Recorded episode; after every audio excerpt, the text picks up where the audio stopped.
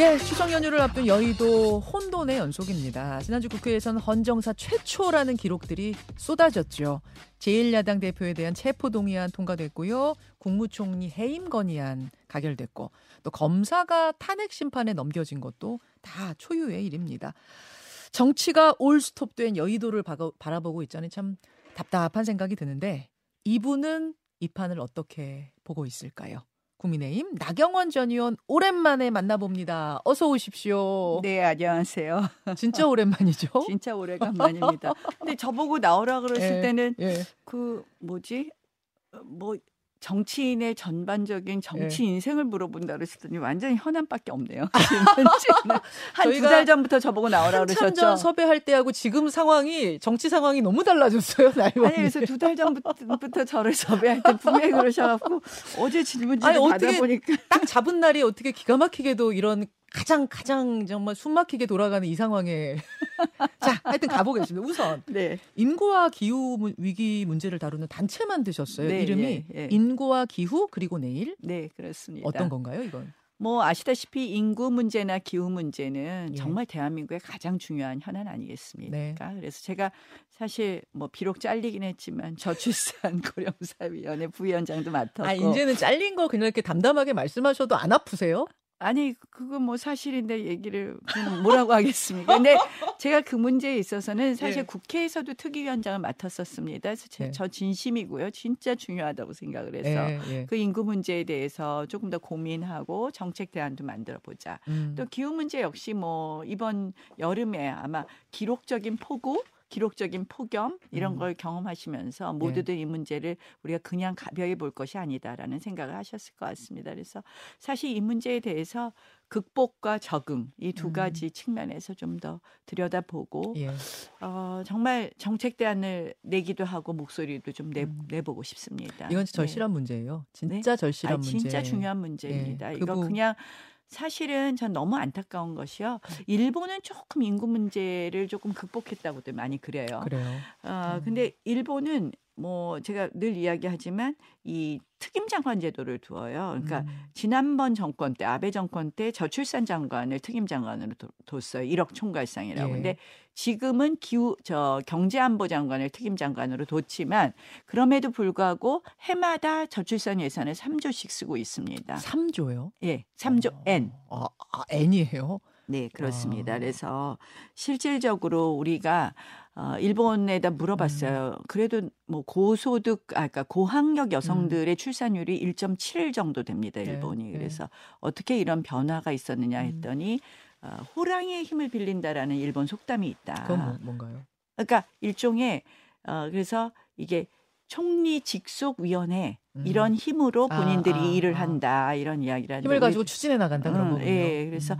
우리도 조금 더 이 문제에 대해서는 음. 단순히 극복의 문제뿐만 아니라 음. 이것을 어떻게 이 인구 구조의 변화에 따른 모든 대한민국의 정책, 산업 정책부터 시작해서 예. 교육 뭐 이런 부분을 어떻게 조정할 것이냐. 예. 그리고 저출산에 관한 뭐 주거, 복지 음. 뭐 이런 부분, 난임 치료 뭐 이런 부분뿐만 아니라 음. 전체적인 혼인 제도 문제는 어떻게 볼 것이냐. 음. 또 우리가 가장 민감한 문제라고 하지만 이민 문제에 대해서도 이제는 음. 적극적인 어 개방의 정책으로 좀 가야 되지 않느냐. 그래서 굉장히 많은 음. 어, 우리가 사회적 합의가 요구되는 부분이 있다. 맞아요. 네. 네. 그래서 뭐 어렵다 어렵다 극복하자 극복하자 뭐 젊은 사람들 애나라 이건 안 되는 거거든요. 그렇죠. 예. 그렇죠. 그래서 이제 그 네. 포럼을 그 문제를 다루는 단체를 만들고 활동하고 계시고 한 일주일 전에는 상암동에서 마라톤 뛰시는 모습이 목격됐다. 아, 이거 이거, 이거 뭔가요?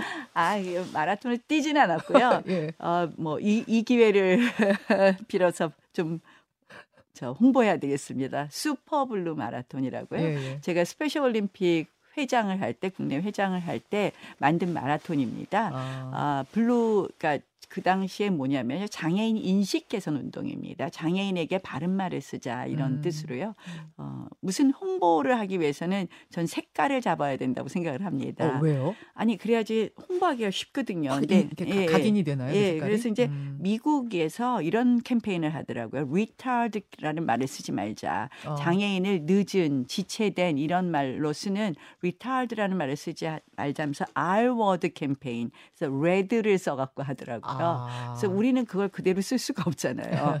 그래서 저희는 blue를 만들었습니다. 그래서 아. beautiful language use will echo 뭐 이렇게 만들어서 어. 장애인에게 바른 말을 쓰자 그래서 뭐 다섯 가지 약속 이래서 네. 장애인과 비장애인이 함께하는 마라톤이다 이렇게 기억하시고요. 아, 그래서 슈퍼 블루 마라톤. 예, 그래서 음. 어, 많이 오시면 네. 사실은 굉장한 의미가 있는 마라톤이다. 아니 저는 그래서 마라톤은 네. 안 뛰던 사람이 갑자기 못 뛰는데 어떻게 뛰셨나 아, 했더니 그게 이제 슈퍼블루 코스는 2.5km밖에 안 아, 돼요. 아, half 10km, 뭐 5km, 2.5km 에 이렇게 있거든요. 에 그래서 어, 많은 장애인들도 참여했고요. 또 우리 비장애인 어, 마라톤러들이 정말 많이 참여해서 아. 한 8천 명 정도 참여했습니다. 어이구, 그래서 예, 거의 뭐 다섯 가지 음. 약속 중에서 뭐 장애인에게 도움을 줄 때는 먼저 물어보세요. 뭐 이런 뭐또 음. 발달 장애인에게 반말을 하지 마세요. 이런 약속들이 음. 있는데요. 어, 한 번쯤 오셔서 뛰신다면 어, 마라토너들 많으시잖아요. 네, 네. 더 의미 있는 마라톤이 되지 않나. 근데 풀 코스는 없습니다. 다만. 예. 알겠습니다. 아 그러니까 여의도에서만 안 보이셨지 조용히 사회 활동 엄청 하셨네요. 어, 뭐 동작에서 많이 또 다녔죠. 동작에서도 많이 다니시고. 동작에서는 여의도에서는 통 안 보이시던. 여의도는 가봤자 뭐 저를 반기는 사람도 없고요. 아, 반기는 사람. 뭐 반기는 사람 없는 거 아닙니까 지금? 네, 그 이야기 잠시 후에 하겠습니다. 잠시 후에. 전 그냥 동작에서 열심히 하고 있습니다. 예, 일단은. 일단은 뭐 사상 초유의 일이 연달아 발생한 시기다 보니 그 이야기를 먼저 좀 정치 현안 여쭤야 될 것 같은데 어, 이재명 대표 최장 기간 단식을 마치고 뭐 그 와중에 체포동의안 가결되고 내일은 영장 실질 심사 있고 이 일련의 과정들은 어떻게 바라보셨어요? 조금 멀찌감치서. 아, 정말 진짜 아, 참 아까 뭐 초유의 사태 어, 역사상 없었던 사태라고 말씀하셨는데 굉장히 정치가 비상식으로 빠진 어, 그런 상태이다라고 봅니다. 사실 제가 어, 저도 정말 요새 정치 뉴스를 보기가 싫어서 잘 안 봅니다. 그래서 아. 사실 오래간만에 김현정 뉴스쇼 나오면서 정치 뉴스 좀 봤는데요. 네. 사실 그냥 얼핏 얼핏 들어, 지나가는 것만 봐도 사상 초유의 사태가 계속 일어나고 있지 않습니까? 네. 이재명 대표의 단식. 저는 사실 목숨을 담보로 하는 이런 단식에 대해서는 우리가 조금 더 그 뜻을 존중하고 싶었습니다. 근데 음. 아마 아, 단식의 명분도 좀 명쾌하지 않았는데 그 이후 뭐 여의도에서 20km 떨어진 뭐 녹색병원으로 굳이 가신 모습이나 그 이후에 부결을 호소하는 SNS의 글이나 그리고 나서 지금 가결된 이후에 사실 보여주는 민주당에서 보여주는 그 배신자 색출 그 음. 그 모습이나 전체적인 일련의 모습이 참 안타깝다는 생각이 들고요. 음. 어떻게 보면 민주당에서 민주가 자꾸 빠지는 것 아닌가. 아, 민주당에서 민주가 빠지는 네, 것 같다. 그러니까 정말 그것이 어떻게 보면 음. 민주라는 것이 우리 당을 움직이는 데 있어서 민주적 음. 민주적인 정당이다. 음. 이것은 어떻게 보면 산소 같은 가장 중요한 가치라고 생각을 네. 하거든요. 근데 네. 민주당이 민주란 모습이 빠지면서 음. 어떻게 보면 이재명 사당화 되고 있는 것 아닌가 하는 어. 그런 안타까움이 있습니다. 그래서 그래서 전체적인 과정이 너무 안타깝다는 생각이고요. 음. 저는 사실 어, 지난번에 체포동의안이 가결되는 것을 보면서 네. 아 그러면 이제는 조금 정치가 상식으로 회복되지 않을까 했는데 음. 어, 물론 이제 그런 면에서 가결이 정치가 상식으로 회복될 수 음. 있는 첫 걸음을 띄었다 이런 음. 면에서 우리 국힘도 더 또 이런 우리 국힘도 더 국민들에게 가까워질 수 음. 있도록 노력해야 된다 이런 생각은 하지만 최근에 또 민주당의 이런 모습은 좀 안타깝다 이런 생각. 그 말씀은 목요일에 가결이 되면서 어 이제 뭐뭐 뭐 지도부가 뭐 물러난다든지 뭐 이재명 대표가 이선을 후퇴한다든지 뭐 이런 식이 될 거를 생각하셨는데 상황이 그렇게 아, 전혀 흘러가지 않더라 그 말씀이신 거예요? 아뭐 이선 후퇴 여부를 다 떠나서 네. 적어도 이 조금 더 이 국회에서 정치가 회복될 수 있지 않을까 이런 생각을 해봤습니다. 근데 어. 정치가 회복되는 거하고 좀 거리가 멀어졌고요. 사실은 이제 지금 말씀하신 것처럼 어, 조금 더 민주당도 좀 상식적인 모습으로 다가온다면 그렇다면은 어, 뭐 그런 과정이 아까 말씀하신 그런 음. 과정이 될 수는 있겠죠. 내일 영장 실질 심사가 있습니다. 민주당은 증거가 하나도 없더라. 기각될 것이다. 이렇게 얘기하고 반면에 검찰은 증거 충분하다. 구속될 거다 얘기하고 있고 어떻게 내다보십니까? 저는 어뭐 사실 이렇게 생각해요. 어 뭐 저보고 판사 출신이니까 잘 알지 않으세요? 뭐 이렇게 얘기를 하는데 판사, 요새 법 많이 잊어버렸습니다. 아, 잊어버리셨어요. 그런데 그냥 상식으로 따지면 지금 말하는 범, 어, 범죄 배임, 뭐 제3자 뇌물 제공, 뭐 범죄 은닉 이런 부분 다 보면 사실은 구속하기 충분하다. 그리고 이 부분에 대해서는 이미 뭐 이 사건이 사실 민주당의 음. 전당대회부터 시작된 거 네. 아닙니까? 네. 네. 저는 구속 사유가 충분하다고 보고 있습니다. 뭐. 구속 사유. 김의겸 의원은 지금 한동훈 장관이 쫄아 있는 모습을 보니 영장 기각 확률 70%다. 이런 SNS 글을 긴 글을 썼는데. 김의겸 의원님은 언론인 출신 같지 않으세요? 최근에 김의겸 의원님 말씀하신 것 중에서 맞는 말씀이 있으셨나요? 아, 아. 얼마 전에 무슨 또 판 뭐 영장 판사가 뭐 한동훈 장관하고 동기다, 동기다. 뭐 이런 이야기 했다가 음. 착각했다고 올리셨죠? 네, 구멍이 어. 좀 있었던 것 같다 그렇게 예, 예. 올리셨죠. 그래서 저는 사실 전체적인 열 가지의 범죄 사실 이런 걸 음. 보면 어, 결코 가볍지 않다. 그리고 어. 법원, 아, 그러니까 검찰에서 두 번씩이나 영장 청구를 했죠. 이번이 두 번째입니다. 예, 예. 저는 어, 충분한 사유가 있다고 보는데 다만 요새는 법원이 어떨 때는 참 우리 저 이런 말이 있어요. 법조인들 사이에서 판사 누구 만나느냐에 따라서 이건 완전 로또다. 아무리 노력해도 정말 이 어. 법리가 통하지 않는 판사들이 있다라는 그런 비판들이 법조인들 사이에 아, 있습니다. 아, 판사들 사이에서도 그런 얘기해요? 예, 그러니까 판사들이 아니라 법조인들, 법조인들 사이에서. 사이에서. 예, 그래서 어. 사실은 그런 리스크가 마지막 하나 남아 있긴 한데요. 어. 어, 그러나 이렇게 상식적으로 보면 어, 구속 사유는 충분하다라고 봅니다. 어허. 그 나, 나경원 의원이 혹시 유창훈 판사도 아세요? 이번에 맡게 된 그분 모르죠. 아, 그 모르는 법조인 잘 모른다니까요. 법도 잘 모르. 왜냐하면 떠난 지 오래됐죠. 20년 됐는데. 음. 자 그래서 저희 동네에서 네. 나봉이 봉사활동이라고 뭐 전문가들은 상담하시고 네. 비전문가들은 쓰레기 줍는데요. 전 늘 쓰레기를 줍죠. 알겠습니다. 그 뭐 유창훈 판사 이번에 담당하게 된 유창훈 판사에 대한 뭐 알거나 이런 건 아니지만 그냥 상식선에서 음. 혹은 법에 대해 알고 있는 분의 선에서 봤을 때는 구속 사유가 충분하다. 그렇지만 도주 우려 절대 없고 그 다음에 어 지금 압수수색을 뭐 400번 넘게 했는데도 아직까지도 이렇게 뭐 이렇게 정확하게 증거를 내밀지 못하는 거 봐가지고는 이것은 구속 사유가 안 될 것이다. 이게 이제 민주당 얘기거든요. 정확한 구속 사유가 없는 건가요? 어, 저는 뭐 거기에 동의하기 어렵고요. 음. 실질적으로 증거인멸 우려가 문제가 있습니다. 증거인멸 우려는 결국은 어, 위증 교사인가가 들어간 것으로 알고 있는데요. 증거인멸 우려가 다른 게 아니라 그런 거거든요. 아, 밖에 밖에 있으면서 증거를 조작한다는 것이 아. 이렇게 보이는 증거를 어떻게 서류를 예, 조작한다는 네, 문제가 아니라 네. 다른 사람들과 소통하면서 입을 맞춘다든지 음. 이런 것이 다 증거인멸 우려거든요. 그게 핵심이 될 거라고 보시는군요. 저는 그런 부분이 있다고 봅니다. 알겠습니다. 아무튼 내일이면 구속이든 기각이든 둘 중 하나 결론이 나는데 어느 쪽이 되든 민주당은 뭐 경난 속으로 빠져들 것 같습니다. 그러면 국민의힘은 총선 상황이 좀 나아진 거 아니냐 안도의 한숨을 쉬시는 분들도 겉으로는 없습니다만 소, 속으로는 있는 것 같던데 어떻게 보세요? 아 이재명 대표가 구속되면 오히려 안도의 한숨을 쉰다고요? 아니 구속이든 기각이든 뭐 어느 쪽으로 결론 나든 민주당은 내분이다, 경랑이다. 음, 음, 그렇죠. 음. 민주당 분열 이야기가 많이 네. 나오죠. 네. 근데 그렇다고 안도할 수 있을까요? 사실 국민들은 끊임없이 저는 음. 어, 뭐 어떻게 보면 상식에서 판단하시는 것 같아요. 국민. 저는 진짜 정치가 상식이다 이런 부분에 엄청 동의하는 부분이고요. 음. 결국은 우리 당도 끊임없이 국민들의 마음을 읽는 노력을 계속해야지 여기에 안주해서는 안 된다라는 생각을 합니다. 음. 그래서 민주당에 따라서 반사적 이익, 뭐 정치라는 거, 선거라는 것이 어쨌든 꼭 뭐 내가 잘해서만 되는 것은 아니고 음. 반사적 이익이 있는 것을 예. 부인은 하지 않지만 예. 저는 끊임없이 노력해야 된다. 네. 민심은 이, 언제 어떻게 변할지 모른다. 음. 이재명 대표가 혹시라도 구속이 되면 돼도 돼도 당직을 그러니까 당 대표를 내려놓는 일은 없을 것이다. 옥중 네, 당무, 네. 옥중 공천 지위 이런 얘기 나오고 음. 앞에서 서은숙 최고위원도 그 부분은 확실하게 말씀하시더라고요. 음, 음, 음.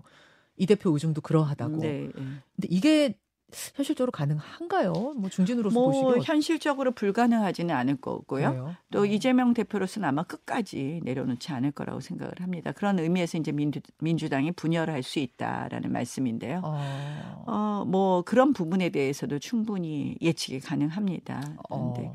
저는 이제 그런 것이 결국은 대한민국 정치를 어렵게 한다는 점에서 안타깝다고 생각을 하고 음. 특히 이제 보수 정당이든 진보 정당이든 우리 당이든 민주당이든 전 좀 더 건강해져야지 음.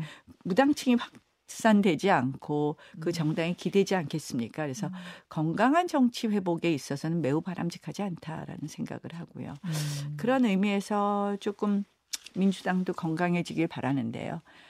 어, 쉽지 않은 것 같아요. 아, 기대 난망. 기대 난망.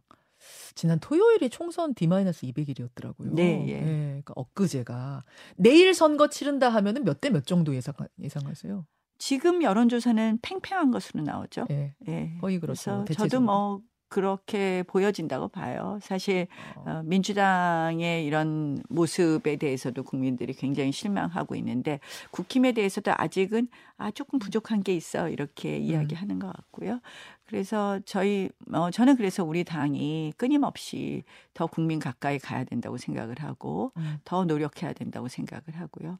그래서 뭐 늘 개혁하고 또 정진하는 모습이 필요하다 이렇게 생각합니다. 수도권에서도 뭐 사실 험지라고 불리는 곳에 계시는 분 아닙니까? 그렇죠. 동작이 그렇죠? 뭐 쉬운 곳이 아니죠. 쉬운 건 아니죠. 국민의힘 네. 입장에서는. 수도권 위기론에 대해서 그러니까 험지에서 뛰시는 분 입장에서 어떻게 느끼고 계시는가? 아, 뭐 어, 제 지금은 아직 선거가 핫하게 붙은 때가 아니기 예, 때문에 예, 예. 그 부분을 완전히 피부로 콕 받아들이기는 어려운 부분이 있다. 그러나 우리 당에 대해서도 음.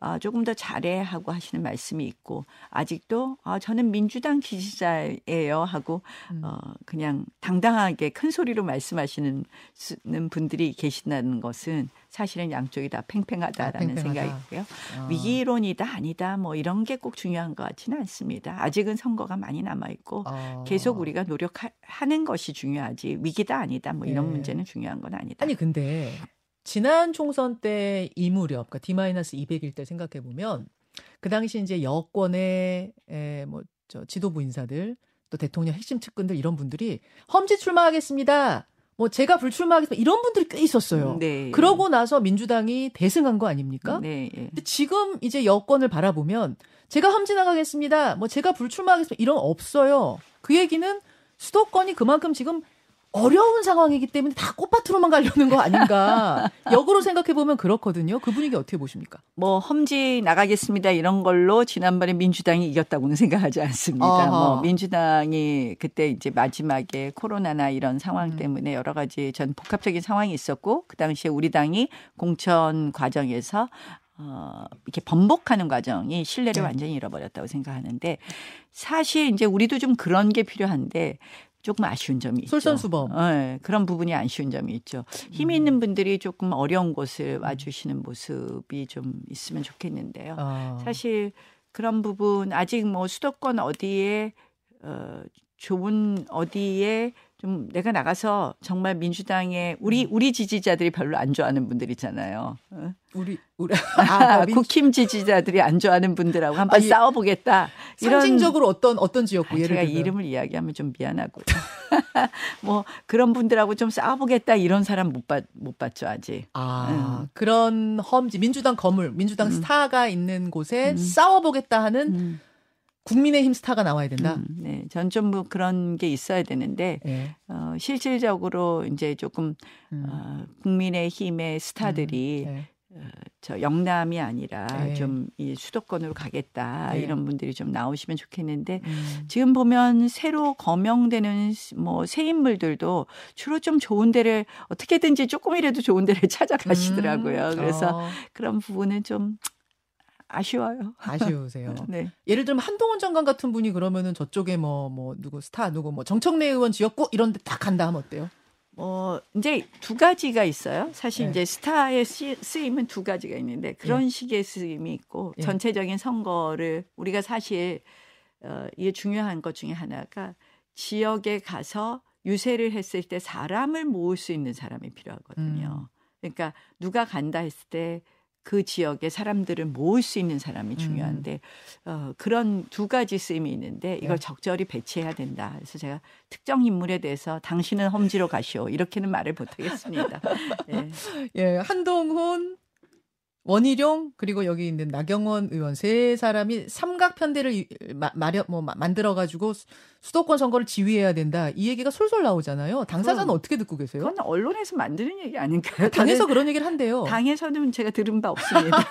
혹시라도 제안이 온다면 아, 뭐 제안이 오면 그때 생각해 보겠습니다. 어쨌든 저는 동작구를 지키는 것만으로도 제 예. 역할을 하고 있다라고 생각을 합니다. 어. 제가 요새 정말 너무 열심히 동네 축제 다니고 그러냐고 제가 기사를 아니, 열심히 못 봐서 제가- 여의도에 전화도 안 해요.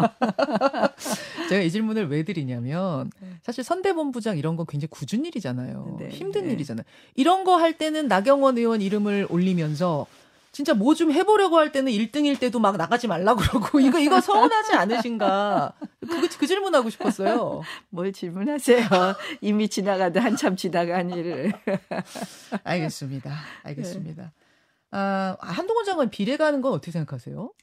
뭐 이제 비례를 가면 그런 전국 선거를 지휘할 수 있겠죠. 뭐 한동훈 장관만 중요한 게 아니라 또 새 인물들 음. 많으니까요. 음. 우리가 널리 한번 보죠. 뭐. 네. 새 인물 인재 영입의 중요성은 나경원 의원이 계속 주장해 오신 부분인데 이번에 김기현 대표가 1호 인재 영입 조정훈 전 의원 비롯 조정훈 의원 비롯해서 몇 분을 했습니다. 요거는 어떻게 보세요? 뭐 새로운 분들이 들어오신다는 건 당에 활력을 주는 거라고 생각을 하고요. 근데 이제 우리가 외연 확장, 외연 확장 하면서 어, 중요한 것은 어쨌든 그래도 당의 핵심 가치에 동의하는 분들이 오셔야 된다고 생각을 예. 합니다. 정당이라는 것이 친목 단체가 아니고요. 음. 정당이라는 것이 어떻게 보면 배지를 달기, 달기 위한 수단이 돼서는 안 된다고 네. 생각을 하거든요. 그래서 그런 면에서 우리가 우리 당과 뜻을 같이 하는 분들을 꼭 모셔야 된다라는 말씀을 드리고 싶습니다. 조정훈 의원 같은 경우에는 민주당 비례 뭐그 예, 변신의 변신을 거듭하셨죠. 부분에 예. 대한 비판이 당내에 좀 있던데. 아, 뭐 저도 이제 그런 부분에 대해서 그분이 최근에는 이제 윤석열 정부를 상당히 지지하고 서포트하는 발언을 많이 하기는 음. 했지만 그분의 생각이 우리의 핵심 가치하고 어, 똑같은 그러니까 우리의 핵심 가치를 공유하고 있는지 여부는 아. 저도 뭐 그 부분은 저도 잘 모르죠. 이제 언론에 나와서 말씀하시는 것만으로 제가 뭐 그 부분도 주로 음. 이제 이재명 민주당을 비판하거나 윤석열 대통령을 지지하는 쪽인데 핵심 가치 부분에 대해서는 저도 이야기를 안 나눠봐서 잘 모르겠습니다. 음, 그 부분은 좀그 부분이 좀 물음표다 그런 말씀으로. 뭐 이제 그런 부분은 앞으로 저희가 아. 더 어, 좀 지켜봐야 되겠습니다. 아하. 근데 사실 이제 당이 우리 우리가 대한민국의 양당 정치가 제대로 있는가, 국민들이 정말 기댈 수 있는 양당 정치의 모습을 제대로 예. 보여주느냐에 대해서는 예. 항상 저도 걱정되는 부분이 예, 있는데요. 예. 어쨌든 정당이라는 건 분명히 정당이 추구하는 가치가 있습니다. 음. 우리는 보수 정당, 우파 정당이고 민주당은 좌파 정당, 진보 정당입니다. 음. 거기에 핵심 가치에 대해서 얼마나 정말 동의하고 공유하느냐가 가장 중요한 포인트가 돼야 되지 않나. 알겠습니다. 네. 아우 오랜만에 나오셔서 제가 질문이 너무 많이 너무 많이 가지고 들어왔네요. 오늘은 일단 여기까지 네. 말씀 나누는 걸로 하죠. 나경원 전 의원님 고맙습니다. 네, 고맙습니다. 김현정의 뉴스쇼는 시청자 여러분의 참여를 기다립니다. 구독과 좋아요, 댓글 잊지 않으셨죠? 알림 설정을 해두시면 평일 아침 7시 20분 실시간 라이브도 참여하실 수 있습니다.